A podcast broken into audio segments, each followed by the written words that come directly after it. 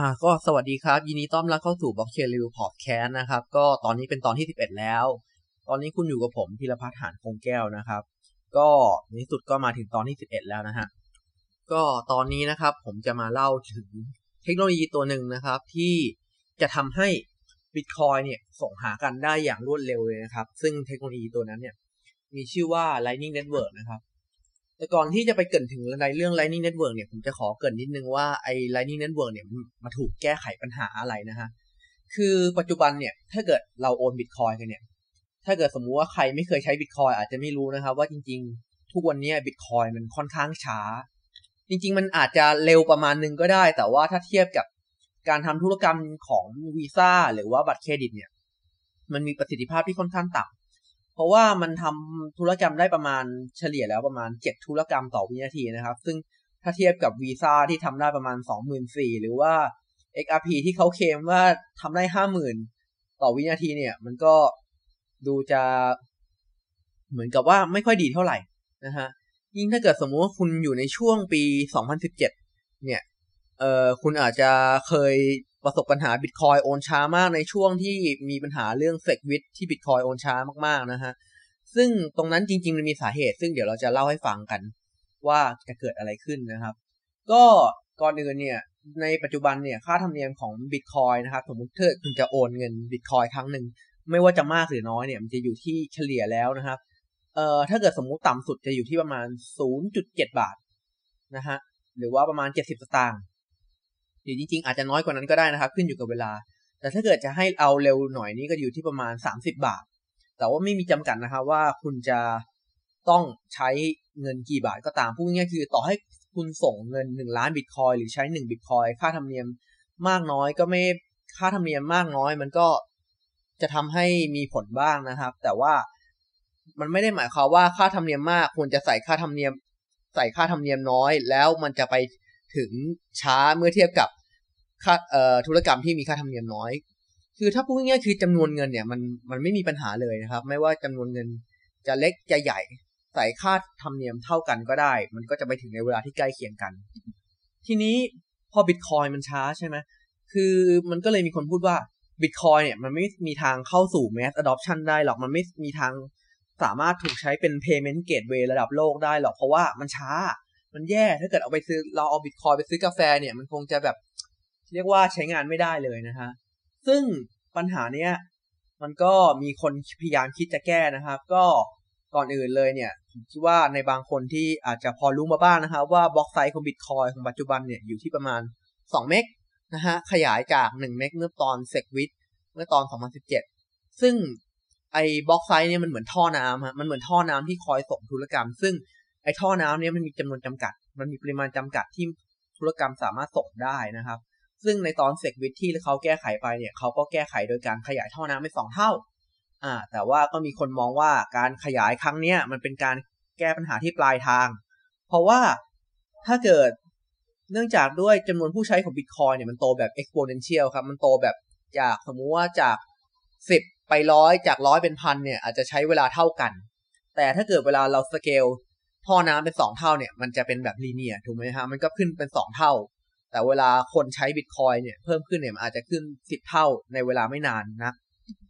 ทีนี้ก็เลยมีแนวคิดของ Lightning Network เกิดขึ้นครับ ซึ่งมันเกิดขึ้นจากในช่วงปี 2016 มีคนชื่อโจเซฟปูนนะครับ แล้วก็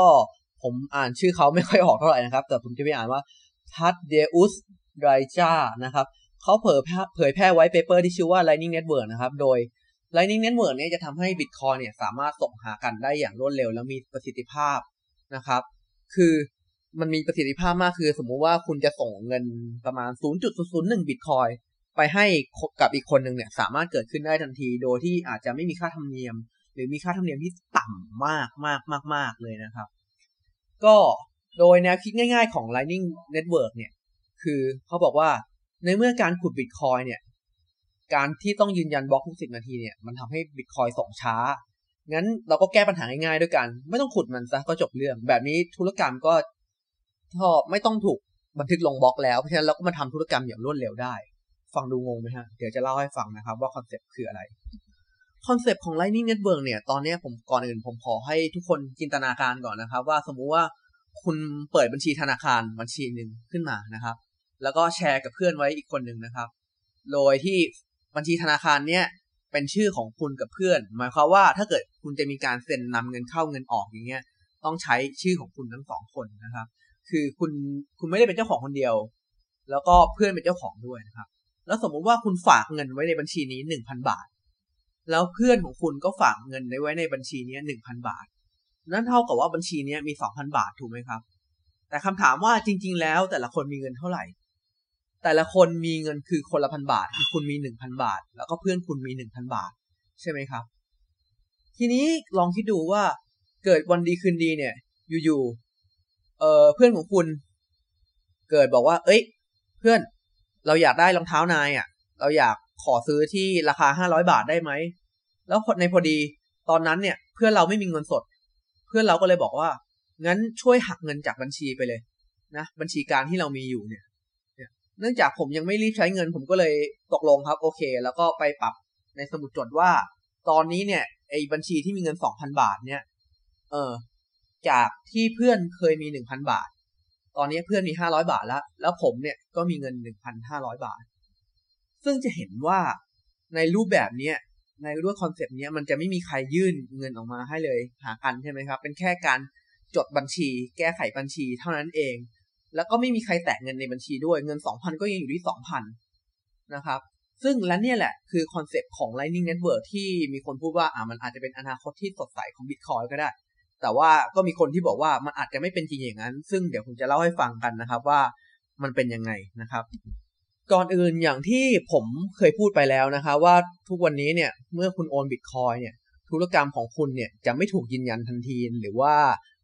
คนที่ปลายทางเนี่ยจะเอาไปใช้ได้ทันทีเลยนะครับเอ่อมันจะต้องรอการ confirmation ก่อน ซึ่งในจุดที่มันก่อน confirmation เนี่ย สมมุติว่าคุณ spread bitcoin ไปทันที สมมุติว่าคุณโอน bitcoin ไปเพียงแต่ว่าในช่วงนั้นมีคนทำธุรกรรมหนาแน่น และคุณใส่ค่าธรรมเนียมที่น้อยมากๆนะครับ ธุรกรรมของคุณจะไม่ได้อยู่ที่จะไม่ถูก confirm ทันที และจะไม่ถูกอยู่ที่ศูนย์ confirm ด้วย พูดง่ายคือมันจะยังไม่เข้าไปสู่ในระบบของ Bitcoin แต่มันจะไปอยู่ในสิ่งที่เรียกว่า mempool ครับ mempool เนี่ยมันเหมือนกับคิวที่ต่อแถว คิวที่ต่อแถวเข้าสู่บล็อกของ Bitcoin ว่าอะเป็นคิวว่าเหมือนกับว่าอะเดี๋ยวคุณรอคิวนี้นะเดี๋ยวเดี๋ยวคุณจะได้เข้าสู่บล็อกเพื่อไปรอยืนยัน พอคุณเข้าสู่บล็อกแล้วแล้วนั่นจะเริ่มนับเป็นศูนย์ confirm นะครับแล้วหลังจากนั้นพอผ่านไปสิบนาทีค่อยไปนับเป็นหนึ่ง confirm แต่ทีนี้เนี่ยมันมีประเด็นอยู่ที่ว่า ถ้าเกิดสมมุติว่าคุณสั่นใส่ค่าธรรมเนียมน้อยมากๆ คุณอาจจะอยู่ใน mempool นานมาก เพราะว่ามีคนจ่ายค่าธรรมเนียมที่เยอะกว่าคุณ และกฎของ Bitcoin เนี่ยเมื่อก่อนนะครับ Bitcoin เคยโอนกันได้แบบ instantly แบบทันทีเลย เพราะว่าเขายังไม่มีกฎที่บอกว่า เออถ้าเกิดสมมุติว่าคุณใส่ค่าธรรมเนียมเยอะ คุณจะได้รับการโอนก่อนนะครับ ตอนนั้นยังไม่มีแต่ว่ามันมีขึ้นมาแล้วนะครับ เพราะฉะนั้นก็เลยมีปัญหาที่ทำให้เหมือนกับว่าธุรกรรมของคุณเนี่ยอาจจะตักอยู่ในเมมพูนานมากๆ จนทำให้เหมือนกับว่าธุรกรรมของคุณไม่ถูกยืนยันสักที ซึ่งถ้าเกิดคุณอยากให้ธุรกรรมของคุณยืนยันเร็วขึ้น คุณก็อาจจะต้องไฟล์ transaction เดิมนะครับ ที่มีเอ่อค่าธรรมเนียมใหม่นะครับ ที่ค่าธรรมเนียมเยอะกว่าเดิมเพื่อให้มันไปเขียนทับของเดิม แล้วก็เข้าไปสู่ใน บล็อกเร็วขึ้นนะครับ ทีนี้อย่างที่ผมบอก Lightning Network เนี่ย มันจะบอกว่าถ้าบล็อกเชนมันช้าเราจะไม่ใช้บล็อกเชนทีนี้เนี่ยคำถามคือพอเราไม่ใช้บล็อกเชนแล้วเราจะแก้ไขปัญหาเรื่อง double spending ได้ยังไง คือเราจะไม่รู้เราจะรู้ได้ยังไงว่า เอ้ย ข้อมูลที่บันทึกเข้าไปเนี่ยถูกต้องนะครับ ซึ่งอย่างที่ผมอธิบายไปตอนต้นว่านั่นคือ concept ของ Lightning Network นะครับ แต่ว่าถ้าเกิดอธิบายเชิงเทคนิคเนี่ย คือสิ่งที่คุณต้องทำคือเราจะเปิดสิ่งที่เรียกว่า payment channel ซึ่ง payment channel เนี่ยมันก็คล้ายๆกับ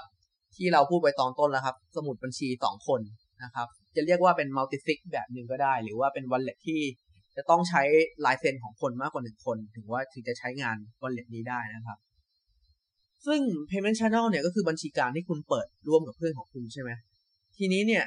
ในการที่คุณจะเปิด payment channel ได้ทั้งสองฝ่ายจะต้องสร้างสิ่งที่เรียกว่า commitment transaction ซึ่งอาจจะแปลตรงตัวว่าเออเรียกว่าสัญญาที่จะต้องตกลงร่วมกันถึงจะทำธุรกรรมได้นะครับ อ่าเราจะสร้างตัวละครขึ้นมาสองตัวก่อนนะครับ ตัวละครแรกชื่ออลิสอลิสเป็นผู้หญิง ตัวละครหนึ่งชื่อบ๊อบบ๊อบเป็นผู้ชายนะครับ สมมุติว่าอลิสกับบ๊อบต้องการใช้ Lightning Network นะครับ สิ่งที่ทั้งคู่จะต้องทำเนี่ย คือเขาต้องโอนบิตคอยจำนวนหนึ่งมาไว้ที่ address หนึ่งที่เป็นบัญชีกลาง ซึ่งเรียกเราเรียกว่ามันว่า payment channel ซึ่งในการเอาเงินออกจากบัญชีนี้เนี่ย เราจะต้องใช้เอ่อ key รูปแบบ multisig หรือพูดง่ายๆคือเราต้องใช้ key ที่อยู่ทั้งอลิสทั้งบ๊อบสอง key ถึงจะใช้งานได้นะครับ ซึ่งแน่นอนคุณคิดถึงใน step แรก การที่อลิสกับบ๊อบโอนเงิน1บิตคอย คนละ1บิตคอยมาที่1บัญชีเนี่ยการโอนครั้งนี้มันจะถูกบันทึกลงบล็อกเชนอย่างแน่นอน นั่นหมายความว่านักขุดจะได้ขุด transaction นี้ไปแล้วแน่ๆ รับค่าขุดกันไปเรียบร้อยนะครับ เพราะเพราะฉะนั้นการเปิด Lightning ใน step แรกมันจะต้องมีการขุดก่อนหนึ่งครั้งนะครับ แล้วทีนี้อะตอนเนี้ยบัญชีกลางตอนเนี้ยมี2บิตคอยแล้วใช่ไหมซึ่งหลังจากเอ่อ commitment transaction นี้ทำเรียบร้อยแล้วนะครับ payment channel ระหว่างอลิสกับบ๊อบก็จะเกิดขึ้น ซึ่งไอ้ payment channel เนี้ย มันจะถูกเปิดไว้นานนานเท่าไหร่ก็ได้ และจะปิดเมื่อไหร่ก็ได้ตามที่อลิสกับบ๊อบต้องการนะครับ ทีนี้สมมุติว่าถ้าอลิสอยากส่งเงินบิตคอยนะครับ ให้กับบ๊อบจำนวน1 BC สิ่งที่เกิดขึ้นคือ มันจะมีการเขียนธุรกรรม transaction ไว้ที่บัญชีกลางนี้ว่าอะอลิสมี0บิตคอยและบ๊อบมี2บิตคอยนะครับ มันก็จะเป็นรูปแบบนี้นะครับ ซึ่งคุณจะเห็นว่าตรงนี้มันจะไม่มีการขุดนะ ซึ่งธุรกรรมเนี้ยจริง ๆ มันคือการที่เอาเงินของอลิสไปให้บ๊อบ แต่ว่าธุรกรรมนี้ไม่ถูกขุดในบล็อกเชนหลังนะครับ ธุรกรรมนี้จะมีความสามารถจะมีคุณสมบัติพิเศษคือมันไม่ถูกขุด มันเกิดขึ้นอย่างรวดเร็วอะเพราะมันไม่ถูกขุด เพราะฉะนั้นมันเร็วละ มันเร็วมากเลย ไม่ต้องรอให้ใครมายืนยัน หรือรอให้นักขุดจับใส่บล็อก แล้วมันก็ปลอดภัยมาก เพราะว่ามันใช้หลักการเช็คความถูกต้องเหมือนการโอนเงินทั่วไปเหมือนกันคำถามถามว่าถ้าเกิดสมมุติว่าอลิสจะโอนเงินสัก ล้าน BTC ให้บ๊อบเนี่ย มันก็เป็นไปไม่ได้นะครับ เพราะว่าไอ payment channel หรือที่มองจากภายนอกมันก็จะเป็น address หนึ่งเนี่ย มันก็มีอยู่ 2 BTC เพราะฉะนั้นมันไม่มีทางโกงได้นะครับ ซึ่งทีนี้ลองคิดถึงในกรณีกลับกัน ตอนนี้อลิสไม่มีบิตคอยแล้วบ๊อบมีอยู่ 2 BTC นะครับ ทีนี้ถ้าเกิดอลิสอยากได้เงินจากบ๊อบ0.5 BTC ก็สามารถทำได้ง่ายได้ครับ ด้วยการจดบันทึก transaction นี้ใหม่ว่าอะอลิสมี 0.5 BTC และบ๊อบมี 1.5 BC อะเขียนใหม่เลยนะครับ ซึ่งนั่นเท่าก็เท่ากับว่าบ๊อบเนี่ยได้ส่ง 0.5 BC ให้กับอลิสแล้วนะครับ แล้วถ้าเกิดว่าสมมุติว่าตอนนี้อลิสกับบ๊อบอยากใช้เงินละอลิสกับบ๊อบอยากใช้เงินไม่อยากโอนไปโอนมาจะโอนไปคนอื่น สิ่งที่ง่ายๆคือเขาก็ทำการปิด payment channel นี้โดยอลิสกับบ๊อบเนี่ยก็ทำการไฟล์เพื่อปิดบัญชีนี้พร้อมกันและเอา BTC ของใครของมันออกไปและแยกย้าย ซึ่ง transaction ที่เกิดขึ้นเนี่ยมันจะเป็น transaction ที่เกิดขึ้นบนบล็อกเชนจริงๆ โดยมันจะโอนให้อลิส0.5 BTC และบ๊อบ1.5 bc เพื่อให้บล็อกเชนถูกขุดและถูกยืนยันมีการจ่ายค่าธรรมเนียมปกตินะครับ ซึ่งจะเห็นว่าเงิน 2 BTC เนี่ยมันก็จะถูกแยกย้ายไว้แยกย้ายไปที่แต่ละคน แต่ว่าในระหว่างนั้นน่ะอลิสกับบ๊อบจะส่งเงินกันกี่ครั้ง กี่ครั้งก็ได้ แล้วมันจะเกิดขึ้นทันที แล้วก็จะไม่มีใครเสียค่าธรรมเนียมแม้แต่บาทเดียวนะครับ จะเสียค่าธรรมเนียมนิดหน่อยตอนที่ต้อง โอนออกจากบล็อกเชนจริง ๆ นะครับ ซึ่งอย่างที่ผมบอกว่าดูจากภายนอกเนี่ย เราไม่รู้หรอกว่าอลิสกับบ๊อบโอนเงินกันไปกี่ที แต่ว่าถ้าเกิดดูจากภายนอกเนี่ยมันจะมองว่า payment channel หรือว่า address เนี่ยมีเงินอยู่2 BTC เท่านั้นนะครับอลิสกับบ๊อบอาจจะโอนเงินกันเป็นล้านครั้งแล้วก็ได้ใครจะไปรู้นะครับ ซึ่งเราลองคิดถึงความเป็นจริงครับ มันก็เหมือนกับยกตัวการยกตัวอย่างที่ผมยกตัวอย่างไปขั้นต้น สมมุติว่าเราเปิดสมุดบัญชีเงินฝากขึ้นมาของผมกับเพื่อนมีเงิน2,000 ผมกับเพื่อนเนี่ยจะซื้อของระหว่างกันกันไปกี่ครั้งก็ได้นะครับ แล้วตอนจบเนี่ย ผมค่อยมาถอนเงินจากบัญชี แล้วแบ่งเงินให้เพื่อนแล้วก็เอาเงินให้ผมพ่อเพื่อบอกว่าอ่าสุดท้ายแล้วผมมีเงินเท่าไหร่ เป็นแบบนี้นั่นเองกันนะครับ ทีนี้ปัญหามันมีอยู่ว่า มันมีคนมองว่าอ้าวอย่างเงี้ยมันเร็วก็จริง แต่ธุรกรรมมันก็ทำได้แค่อลิสกับบ๊อบนี่ทีเนี้ยมันจะดีๆตรงไหนนะครับ ซึ่งคำตอบก็คือ Lightning Channel เนี่ยมีระบบ ที่ทำให้ Payment Channel เนี่ยสามารถเชื่อมหากันได้ สมมันคล้ายๆ กับว่าสมมุติคุณไปส่อง Facebook ของใครสักคน แล้วคุณอาจจะเจอ Mutual Friend นะครับ ซึ่งสุดท้ายเขาอาจจะเป็นเพื่อนของเพื่อนคุณก็ได้ และเขามี Payment Channel เหมือนกัน เงินของคุณก็จะสามารถถูกส่งต่อไปได้นะครับอะเราจะมายกตัวอย่างกัน สมมุติว่าอ่าเราย้อนย้อนกลับไปที่ตัวอย่างที่แล้วอลิสกับบ๊อบมี payment channel ที่เปิดกันอยู่ แล้วแต่ละคนมีเงิน1 BTC นะครับ แล้วบ๊อบเนี่ยก็ไปเปิด payment channel อีกชุดหนึ่งกับชาลีนะครับ ซึ่งก็ใส่เงินไว้คนละ 1 BTC เหมือนกัน ซึ่งทีนี้เนี่ย สมมุติว่าถ้าเกิดอลิสต้องการส่งเงิน 1 BTC ให้ชาลี แต่เพียงแต่ว่าอลิสเนี่ยไม่ได้เปิด payment channel ไว้กับชาลี มันก็ไม่ใช่ปัญหาเลย เพราะว่าอลิสเนี่ยสามารถส่งผ่านบ๊อบได้ สิ่งที่เกิดขึ้นคืออลิสก็จะเขียน transaction แรกก่อนว่าอลิสมี 0 BTC แล้วบ๊อบมี2 BTC พูดง่ายคืออลิสเอาเงิน1 BTC เนี่ยไปให้บ๊อบแล้ว เท่ากับว่าตอนเนี้ยบ๊อบมีเงินเท่าไหร่บ๊อบจะมีเงิน2 BTC อยู่ใน payment channel ที่ร่วมกับอลิสกับบ๊อบแล้วก็มี 1 BTC ที่อยู่ในชาลีกับบ๊อบใช่ไหมครับ ตอนเนี้ยบ๊อบมี 3 BTC แล้ว เพราะฉะนั้นสิ่งที่บ๊อบต้องทำก็คือบ๊อบก็ต้องย้าย 1 BTC ที่บ๊อบเพิ่งได้มาเนี่ย ลงไปใน payment channel ของชาลีอ่า ฟังดูงงไหมอ่า จริง ๆ เนี่ย มันเป็นแค่การจดบันทึกรูปแบบหนึ่งเท่านั้นเอง เป็นการจดบันทึกรูปแบบหนึ่งนะครับ แต่ว่าตรงนี้มันมีข้อเสียนิดนึงว่าสมมุติว่าเวลา channel ที่มันเชื่อมหากัน แล้วมีการทำอย่างเงี้ย เวลาเหมือนกับว่ามันจะโอนเงินขึ้นไปบนบล็อกเชนทีนึงเนี่ยมันต้องทำพร้อมกันจะมีข้อเสียหน่อย แต่ว่าถ้าเกิดเราดูในลักษณะนี้การส่ง payment channel ส่งที่เชื่อมหากันเนี่ยมันจะถูกออกแบบมาด้วยระบบป้องกันหลายชั้น ให้ผู้รับที่ถูกต้องเท่านั้นถึงจะได้รับบิตคอยไป ซึ่งคนกลางอย่างบ๊อบเนี่ยคุบเงินไม่ได้เลยนะครับ ซึ่งทีนี้คุณลองนึกภาพถ้า payment channel เนี่ยมันไม่ได้มีแค่อลิสกับบ๊อบบ๊อบกับชาลีแต่ถ้าเกิดสมมุติคนทั่วโลกเนี่ยมันทำ payment channel เชื่อมต่อไปทั่วกันเรื่อยๆ จนกลายเหมือนโครงข่ายขนาดใหญ่ การโอนบิตคอยของคุณในหนึ่งวันเนี่ย มันอาจจะไม่แต่บล็อกเชนเลยด้วยซ้ำแต่ว่ามันยังถูกต้องตามหลัก แล้วก็โกงไม่ได้เหมือนเดิมนะฮะ แล้วก็มันจะเกิดขึ้นเร็วขึ้นมาก ซึ่งมันก็มีคนพูดขึ้นมาว่าอะอย่างนี้ธุรกรรมที่เกิดขึ้นใน Lightning Network เนี่ย มันไม่ได้ขุดจริง ๆ อย่างนี้นักขุดก็เสียผลประโยชน์ ใช่ไหม จริง ๆ ก็ถือว่ากึ่งๆนะครับเพราะว่าอย่าลืมว่าเวลาที่เราสร้าง payment channel แล้วก็ปิด payment channel เนี่ย นักขุดก็จะได้ส่วนค่าธรรมเนียมตรงนี้ไป มันเพราะว่ามันมีการขุดจริง ๆ เพราะว่าบัญชีกลางที่ถูกเปิดขึ้นใหม่เนี่ย มันก็ต้องมีการสร้าง address ใหม่นะครับ แล้วถ้าเกิดสมมุติว่าบัญชีกลางที่เปิดเป็น payment channel เนี่ยมีเงินไม่พอที่จะทำ transaction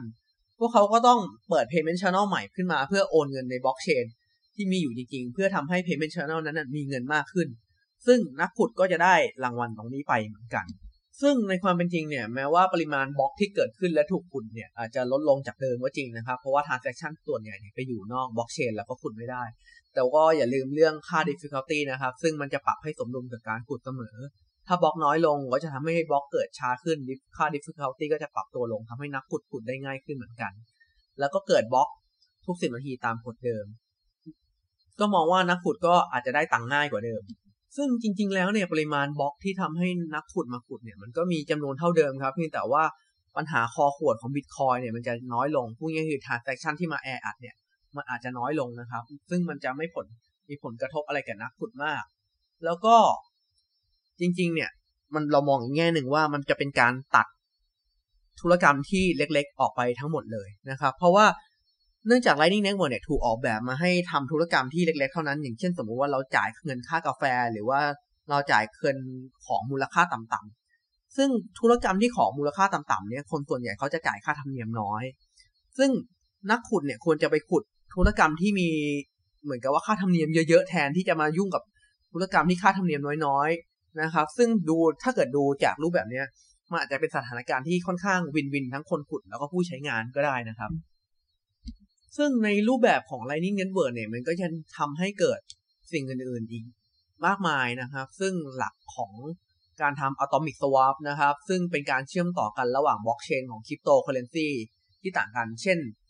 ล่าสุดก็อย่างเช่น Bitcoin กับ Litecoin ทำ Atomic Swap กันนะครับ เพราะว่ามันเปิด Payment Channel นะครับทำให้แลกเปลี่ยนข้ามไปข้ามมาได้ แต่ก็เรื่องเกี่ยวกับ Lightning Channel เนี่ย คุณจะเห็นว่ามันมีข้อดีใช่ไหม แต่ว่าจริง ๆ เนี่ยมันก็มีคนที่ออกมาพูดเป็นข้อเสียเหมือนกัน อะ เดี๋ยวขอสรุปข้อดีก่อนนะครับ ข้อดีของ Lightning Channel เนี่ย Lightning Network นะครับทำให้ Bitcoin สามารถทำธุรกรรมได้รวดเร็วมากระดับแบบ จะเท่าไหร่ก็ได้อะล้านธุรกรรมต่อวินาทีก็เป็นไปได้นะครับ แล้วก็สามารถทำธุรกรรมระดับไมโครเพย์เมนต์จะจ่าย 0.1 0.001 จ่าย1ซาโตชิ1สตางค์ก็จ่ายได้นะครับ ไม่เสียค่าธรรมเนียมด้วย แล้วก็ถ้าเกิดสมมุติมีการอย่างกว้างขวางเนี่ย ก็จะทำให้ Bitcoin สามารถเป็น mass adoption นะครับ ซึ่งสามารถร้านค้าสามารถใช้ Bitcoin ได้อย่างรวดเร็วและอิสระ แล้วก็ธุรกรรมที่โอนภายใน payment channel เนี่ยจะเป็นค่อนข้างเป็นส่วนตัว เพราะว่ามันไม่ถูกเปิดเผยในบล็อกเชนนะครับ แต่ก็ มีข้อเสีย ซึ่งผมอยากจะเล่าให้ฟังว่าข้อเสียมีอะไรบ้างนะครับ อย่างแรกเลย ปัญหาหลักของ Lightning Network เนี่ย คือจำนวนเงินที่เปิดใน payment channel แต่ละ payment channel อาจจะไม่เพียงพอ คุณลองคิดภาพนะ ตอนนี้ถ้าเกิดสมมติว่ามันมี 10 payment channel ที่เชื่อมกัน แต่ละ payment channel เนี่ยมีเงินแค่เอ่อ1 BTC แต่ว่าคุณอยากจะส่งเงินผ่าน Lightning ด้วยเงิน 100 BTC เงี้ยแบบนี้มันเป็นไปไม่ได้ สิ่งที่ต้องทำก็คือเหมือนกับว่าเราก็ต้อง เปิด payment channel ใหม่ทำการโอนบล็อกใหม่แล้วนำเงินเข้ามาใหม่ ถึงจะใช้ Lightning Network ได้ เพราะฉะนั้นนี่เป็นหนึ่งในข้อเสีย เพราะว่าถ้าเกิดคุณจะโอนเงินจำนวนมากๆ หรือโอนเงินจากหลายคนรวมกันเนี่ย มันจะลำบากนะครับ ซึ่งตรงนี้มันก็มีคนทวงว่าแต่ Lightning Network เนี่ยมันเหมาะกับการทำธุรกรรมระดับ Micro Payment เป็นการโอนเงินเล็ก ๆ เท่านั้น ถ้าการโอนเงินเงินจำนวนมากๆ เนี่ยควรจะโอนบน Bitcoin ปกตินะครับ แต่ปัญหาที่สองคือ การสร้าง payment channel เนี่ย คุณลองคิดดูดีๆนะ payment channel เนี่ย มันจะต้องมีเยอะแค่ไหนกว่าคนจะใช้งานได้ถึงระดับ mass adoption ทั่วโลก ซึ่งจากการคำนวณของนักคณิตศาสตร์ของคนที่วิจัย Bitcoin เนี่ยเขาบอกว่ามันต้องต้องมีเยอะมากมากมากมากมากมหาศาลเลยนะครับ ซึ่งการที่ payment channel มีมาก ๆ เนี่ย มันอาจจะทำให้เหมือนกับว่าคนทั้งโลกใช้งานได้ แต่ถ้าเกิดเรามองกลับกันนะ ถ้าเกิดเราอยากสร้าง payment channel ให้มีประสิทธิภาพอะเราต้องทำไง เราก็ไม่ต้องสร้าง payment channel หลายๆ channel สิ เราสร้าง payment channel เป็น payment channel เดียวเลย ซึ่งระบบเนี้ยมันก็จะไม่ต่างกับระบบ custody หรือว่าระบบธนาคารที่มีตัวกลางตัวหนึ่งเก็บเงิน ซึ่งมันก็เป็นปัญหาเหมือนกับเป็นปัญหางูกินหางอะ่ะ คือถ้าเกิดสมมุติเราอยากทำ Lightning Channel ให้มีประโยชน์ให้ง่ายให้ดี มีประโยชน์สูงสุด ก็ทำ Channel เดียว เร็วด้วยดีทุกอย่าง แต่เสียอย่างเดียวคือมันเป็น Central Line นะครับ มีคนคนหนึ่งกลุ่มเงินอยู่ แต่ถ้าเกิดสมมุติว่าคุณอยากทำ Lightning Channel ให้เหมือนกับว่าเป็นของทุกๆ คนจริง ๆ คุณก็ต้องเปิด Channel นี้จำนวนมากมากมากมากมากและประสิทธิภาพของมันก็จะขึ้นอยู่กับว่า payment channel เนี่ยมีคนใช้งานร่วมมากแค่ไหนจริง ๆ มันมีเป็นมันก็เลยเป็นปัญหาที่ทำให้ปัจจุบัน Lightning Channel ก็ยังไม่สำเร็จสักทีนะครับเออจริง ๆ จะเรียกว่ามันมีการใช้งานแล้วแหละ แต่ว่ามันยังไม่สำ มันยังไม่ถึงกับใช้อย่างกว้างขวางมากเท่าไหร่นะครับ โดย Bitcoin Node เนี่ย มีอยู่หมื่นโนด โนดของ Lightning Channel เนี่ย มีอยู่ที่ 4,146 โนดนะครับ ซึ่งเกือบครึ่งหนึ่งของ Bitcoin Node ละ หลังจากผ่าเวลาผ่านมาจากปี 2016 เนี่ย ประมาณ 2 ปีแล้วนะครับ ก็ Lightning Node เนี่ย มีประมาณ 4,146 โนดจากหมื่นโนดแต่ Channel เนี่ย มีอยู่ประมาณ 39,294 โนด ซึ่งคำถามว่า Channel เนี้ยมันเยอะไหม มันตอบได้กำกวมมากเลย เพราะว่าการที่สมมุติว่าถ้าเกิดเราจะมองว่ารูปแบบที่สมบูรณ์จริงๆ ของ Lightning Network คือการเชื่อมกันหมด นั่นหมายความว่า1โนดโนด1โนดควรจะเชื่อมกับอีกโหนดที่เหลือทั้งหมด นั่นหมายความว่า สมมุติว่าเรามี Lightning Node 4,000โหนด1โหนดควรจะมี 4,000 payment channel นะครับอ่าถ้าเกิดสมมุติ1โหนดมี 4,000 payment channel อะคูณก็ไปสิก็มหาศาลมาก ซึ่งมันก็เลยมีนักวิจัยบางคนบอกว่า เอ้ย อันนี้มันเป็นปัญหางูกินหาง มันไม่ได้แก้ไขปัญหาได้จริงๆหรอก แต่บางคนก็บอกว่าแก้ไขปัญหาได้นะ ซึ่งตรงนี้ก็เป็นสิ่งที่ถกกันอยู่ แล้วก็ต้องรอการพิสูจน์ว่า มันจะเป็นยังไงต่อนะครับ แล้วก็เรื่องราวของ Lightning Network เนี่ย จริง ๆ มันจะมีเรื่องราวดราม่าเกี่ยวกับเรื่อง Blockstream แล้วก็มีคนที่ท้วงว่าจริง ๆ Lightning Network มันแก้ปัญหาได้จริง ๆ เหรอทำไมเราไม่ไปสเกลที่ตรง Bitcoin ธรรมดาจะดีกว่า เพราะว่าจริง ๆ การทำ Lightning Network เนี่ย มันจะสามารถทำให้นักพัฒนาเนี่ย สามารถพัฒนาซอฟต์แวร์นะครับ ขึ้นไป run บน Lightning Network จะเรียกว่า เออเป็น second layer ก็ได้ ซึ่งนักพัฒนาตรงนี้เขามีชื่อว่า Blockstream แล้วมันไม่ใช่ Foundation มันเป็น Profit Organization เลย ซึ่งเขามองว่าตรงนี้มันจะทำให้นักพัฒนาตรงนี้ได้ประโยชน์ และนักพัฒนาตรงนี้บางคนก็มาจาก Bitcoin Core ด้วย เพราะเขามองว่ามันจะทำให้เป็นการเหมือนครอบงำ Bitcoin นะครับ ซึ่งจริงๆ ตรงนี้มันจะมีดราม่าอีกยาวนานมากนะฮะ ซึ่งเดี๋ยวผมคิดว่าถ้าเกิดผมมีเวลาเนี่ยผมจะมาเล่าให้ฟังทีหลังนะครับ แต่ว่าสำหรับวันนี้ก็ขอเอาประมาณนี้ก่อนแล้วกันนะครับ ก็สำหรับวันนี้ก็ขอขอบคุณแค่นี้แล้วกันนะครับ ยังไงวันนี้ขอลาไปก่อนนะครับ สวัสดีครับ